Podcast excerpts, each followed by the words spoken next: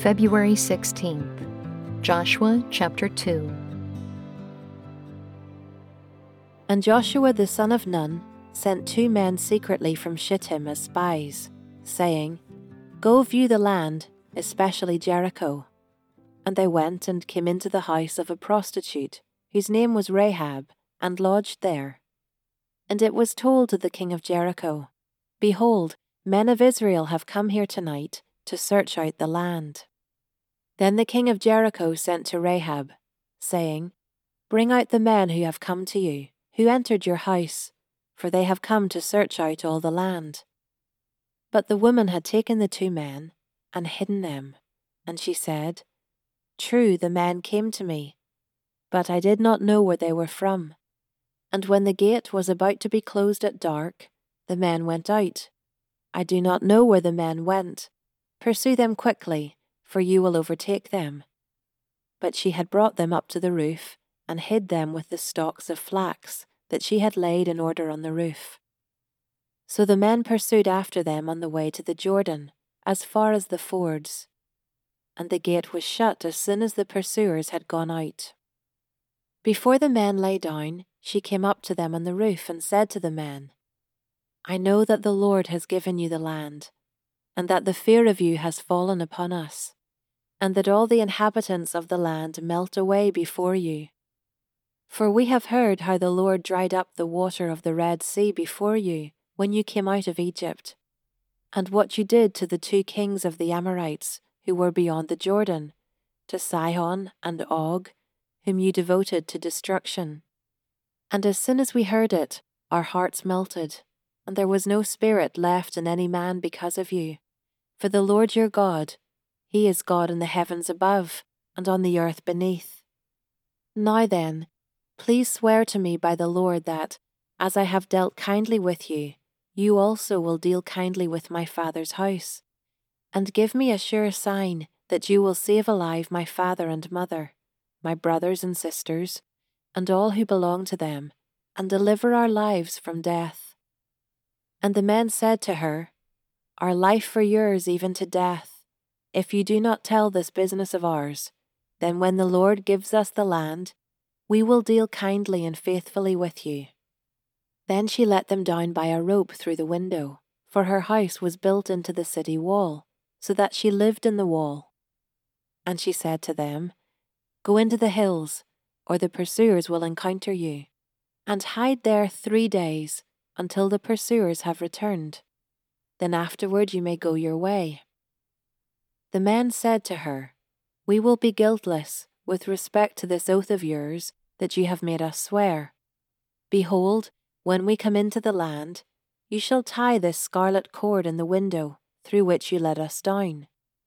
And you shall gather into your house your father and mother, your brothers, and all your father's household. Then if anyone goes out of the doors of your house into the street, his blood shall be on his own head and we shall be guiltless. But if a hand is laid on anyone who is with you in the house, his blood shall be on our head. But if you tell this business of ours, then we shall be guiltless with respect to your oath that you have made us swear. And she said, According to your words, so be it. Then she sent them away, and they departed, and she tied the scarlet cord in the window. They departed and went into the hills and remained there three days until the pursuers returned. And the pursuers searched all along the way and found nothing. Then the two men returned. They came down from the hills and passed over and came to Joshua the son of Nun. And they told him all that had happened to them.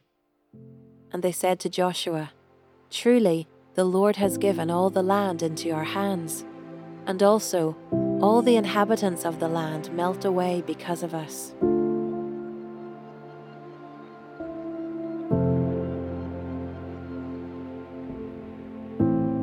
A Heroine by Faith, Carolyn Arends. Joshua chapter 2 has all the elements of a blockbuster movie espionage, impending warfare, and an unlikely but courageous heroine. Percolating beneath the action is an even bigger story. Yahweh is keeping the promises he made to Abraham.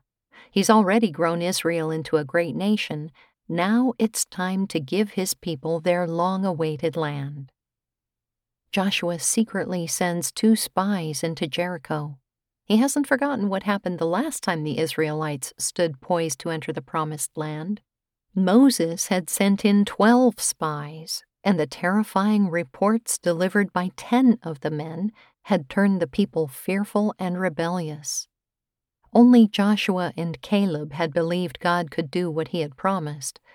Only Joshua and Caleb have survived to see that they were right. This time the spies have good news. The Canaanites have seen what Israel's God can do, and their hearts are melting with fear. But Jericho has its own reconnaissance, and the king knows that spies are afoot.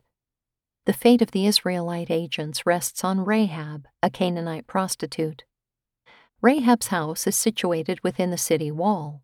It's an ideal lookout, and the spies are lodging there. Rahab knows who they are. Surprisingly, she also knows who their God is. He is God in the heavens above and on the earth beneath, she declares. Joshua chapter 2 verse 11.